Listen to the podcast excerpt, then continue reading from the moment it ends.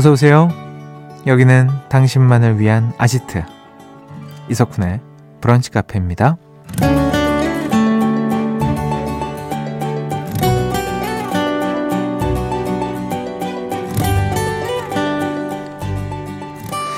0950번님 지난 주말에도 연휴 4일이면 괜찮은데 이것저것 할 수 있겠는데 싶었거든요. 큰 오해였습니다. 연휴 하루 남은 거 실합니까? 라는 사연 주셨어요. 우리의 휴일은 늘 이런 식으로 흘러가죠. 그래서 연휴 마지막 날이 되면 이런 생각이 들기도 합니다. 시간이 딱 하루만 더 있다면 더 제대로 쉴 텐데. 시간이 딱 하루만 더 있다면 더 제대로 놀 텐데. 하지만 아시잖아요. 연휴가 길든 짧든 우리의 시간은 순식간에 흘러가고 마지막 날엔 항상 아쉬움이 남는다는 거. 언제나 아쉬운 연휴 마지막 날, 음악으로 잠시나마 시간을 붙잡아 볼까요? 2월 12일 월요일 이석훈의 브런치 카페 오픈할게요.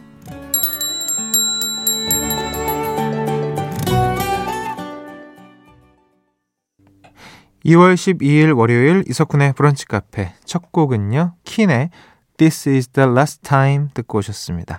음, 연휴 마지막 날입니다. 아, 오늘 하루 어떻게 의미 있게 보내고 이 연휴를 즐기지 라는 생각을 다들 하실 겁니다. 음, 시간을 붙잡고 싶은 마음이실 것 같고요. 아니면 뭐 제발 빨리 가라.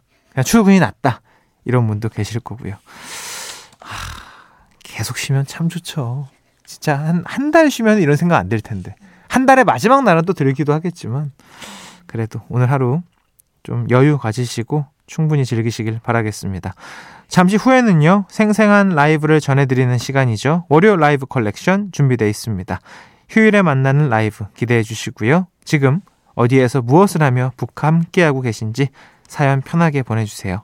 문자번호 샵 8000번, 짧은 거 50원, 긴 거 100원 추가되고요. 스마트 라디오 미니 무료입니다. 광고 듣고 올게요. 나만의 시간이 필요한 그대. 오늘은 날씨가 정말 좋네요. 지금은 뭐해요? 별 약속 없음. 차 한잔 할까 해서. 기분 좋은 그 카페에서. 이석훈의 브런치 카페 월요 라이브 컬렉션 오늘은요 2001년 G.O.D 라이브 콘서트 앨범 중에서 촛불 하나 들려드렸습니다. 자 여러분들 2001년 23년 전의 목소리였습니다. 애띠시죠? 아 여전히 정말 큰 사랑 받고 있고 콘서트만 하면 정말 많은 관객분들이 그 파란색 풍선을 들고 지금은 풍선이 아니겠지만 뭐 조명 이런 거 드시겠죠? 아, 참 멋진 그룹입니다. 음. 1025번님이 작년 명절에 했던 GOD 콘서트 영상 다시 찾아봤어요. 우리 딸도 GOD 노래를 어떻게 알고 따라 부르더라고요. 덕분에 모녀가 오붓하게 떼창했네요. 어, 그 GOD가 지난 명절에, 네, 그 나훈아 그리고 임영웅 씨를 이어서 K본부 명절 콘서트에 출연을 해서 화제를 모았었죠. 또 2000년대에는 100회 콘서트를 진행하기도 했고요. 이게 100회 콘서트가 이게 진짜 대단한 겁니다. 음, 정말 그 다섯 명에서 한 두 시간만 세 시간을 진짜 100회를 한다는 건, 와, 진짜 대단한 거죠. 음, 100가지의 다른 주제를 무려 2년 동안 공연을 했다고 합니다. 100가지 다른 주제를 어떻게 뽑았을까? 이것도 참 신기합니다. 그래서 인터넷에 자료도 아주 많습니다. GOD의 라이브먼, 라이브 무대 찾아보셔도 좋을 것 같아요. 자, 이렇게 모녀가 오붓하게 따라 부를 수 있는 라이브 매주 월요일 이 시간에 들려드리고 있습니다. 여러분도 함께 듣고 싶은 음원이 있다면 공유해 주세요. 문자 번호 샵 8000번, 짧은 거 50원, 긴 거 100원 추가되고요. 스마트 라디오 미니 무료입니다. 음, 노래 한 곡 듣고 오시죠. 노래는요. izi, 응급실을 샘플링 했네요. 라이즈의 Love 119. Love 119. 119라 그랬죠. 뭐 똑같은 겁니다. 라이즈의 노래 듣고 오셨어요. 아, 이 노래가 그래서 어디서 많이 들어봤지 했더니 이게 응급실을 샘플링한 거였군요. 오, 이제 알았습니다. Love 119입니다. 음, 또 사연 만나보죠. 3944번 님. 형님 안녕하세요. 12년 전 군대에서 이별을 당하고 CD 플레이어로 형님 노래 들으면서 눈물 훔친 기억이 납니다. 라디오 하시네요. 듣기만 해도 눈물 나는 목소리 앞으로 자주 오겠습니다. 와, 내 목소리가 듣기만 해도 눈물 난다는 얘기는 저 처음 들었거든요. 이건 반갑다고 해야 되나, 뭐라 해야 되나, 고맙다고 해야 되나. 아무튼 뭐, 그렇습니다. 저 라디오 하고 있어요. 잘 지내죠? 별일 없이? 그 12년 전에 이제 군대에서 아무래도 이별당하면 더 크게 사무치고 힘들 텐데, 옆에 분명히 좋은 분 계실 거라 믿어 의심치 않습니다. 자, 이가연님. 음, 알람을 안 끄고 자서 아침 7시에 일어났다가 4시간째 침대에 누워만 있어요. 근데 동생은 침대에 누워만 있으면 우울해지지 않냐고 좀 일어나서 앉아 있으라고 하네요. 저는 침대가 있는데 의자에 앉아 있는 게 이해가 안 돼요. 푼디는요? 아니, 쓰임이 다른 거죠. 예. 의자는 의자 나름대로의 쓰임이 있고, 뭐 작으면 작은 대로, 크면 큰 대로, 뭐 리클라이너면 리클라이너대로 다 쓰임이 있는 겁니다. 아니, 안 일어났으면 침대에 누워있는 게 맞고, 일어났으면 좀 이제 일어나야죠. 씻고. 예.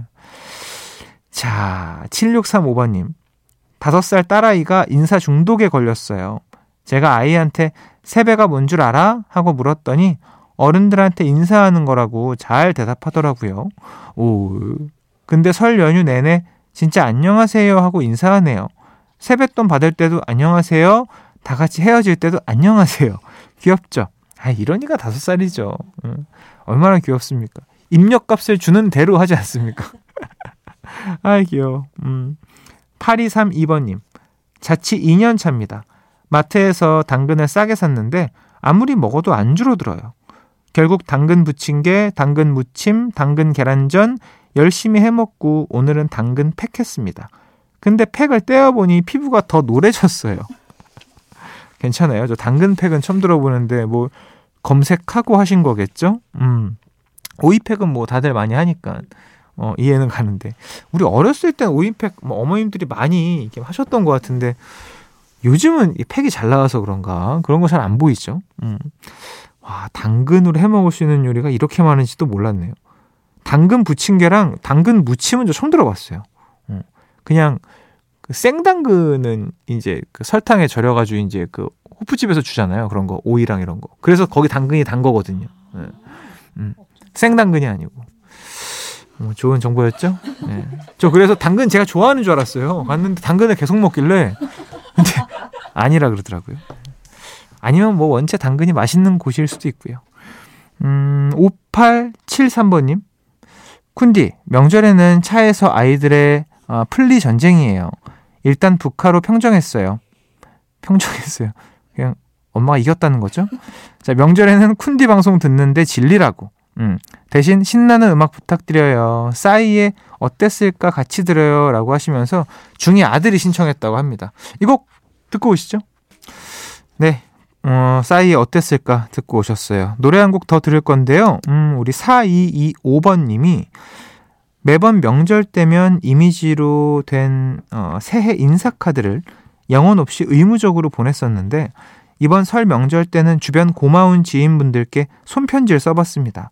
한 분 한 분 떠올리며 편지를 쓰다 보니 작년 한해 도움도 많이 받고 즐거운 일들이 많았더라고요.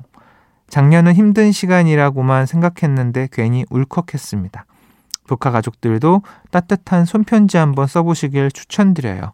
브로콜리 너마저의 유자차 신청합니다. 라고 보내주셨어요. 그쵸. 요즘에는 뭐 깨톡으로 이미지 그런 거 많이 보내시는데 뭐 그것도 좋고 손편지도 좋고 마음 표현하는 거는 뭐 다 좋습니다. 사연 소개된 모든 분들께 프로틴 스무디 제품 교환권 보내드리고요. 노래는 브로콜리 너마저의 유자차 듣고 올게요. 브런치,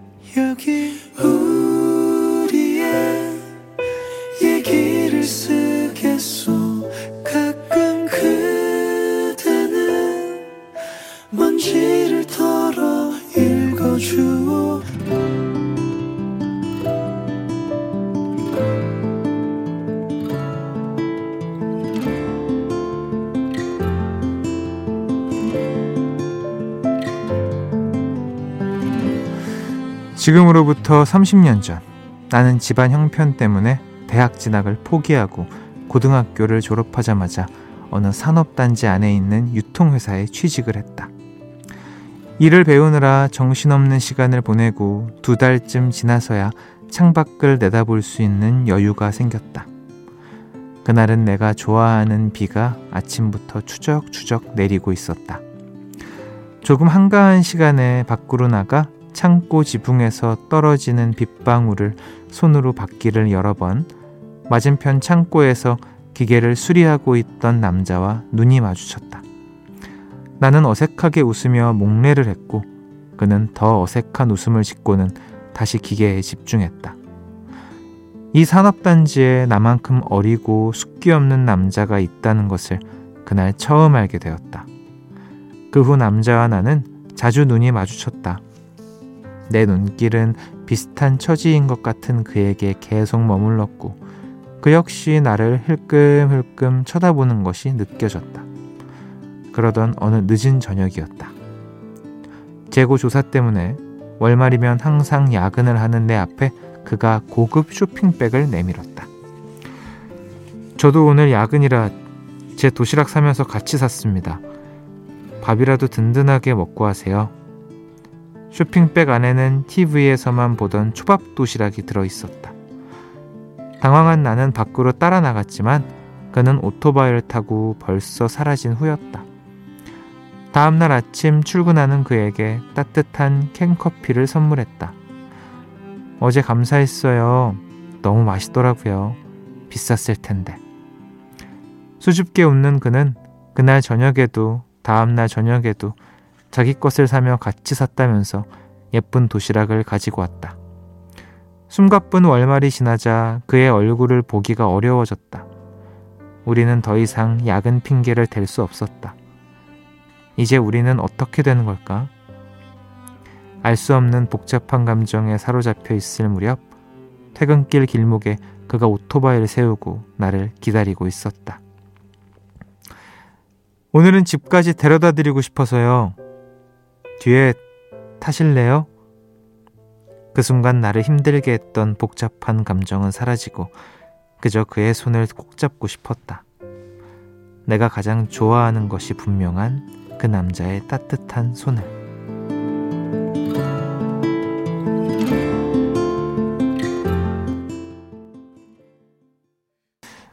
노래 듣고 오셨습니다. 어, 노래는요, 윤미래의 Always였고요. 오늘 우리의 얘기를 쓰겠소는 홈페이지로 글 남겨주신 K씨 사연이었습니다. 어린 나이에 사회에 발을 내딛었고요. 같은 산업단지에서 비슷한 상황인 것 같은 남자를 좋아하게 됐어요. 과연 두 사람은 어떻게 됐을까요? 비하인드 전해드릴게요.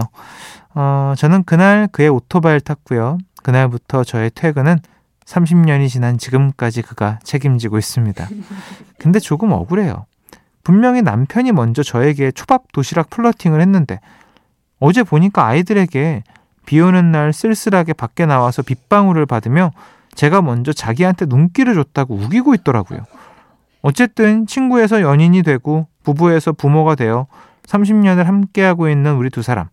현실의 책임감을 일찍부터 안고 살았는데 서로가 있어서 그 시간을 버틸 수 있었다고 너무너무 사랑한다고 또 얘기해주고 싶어요. 라고 보내주셨습니다.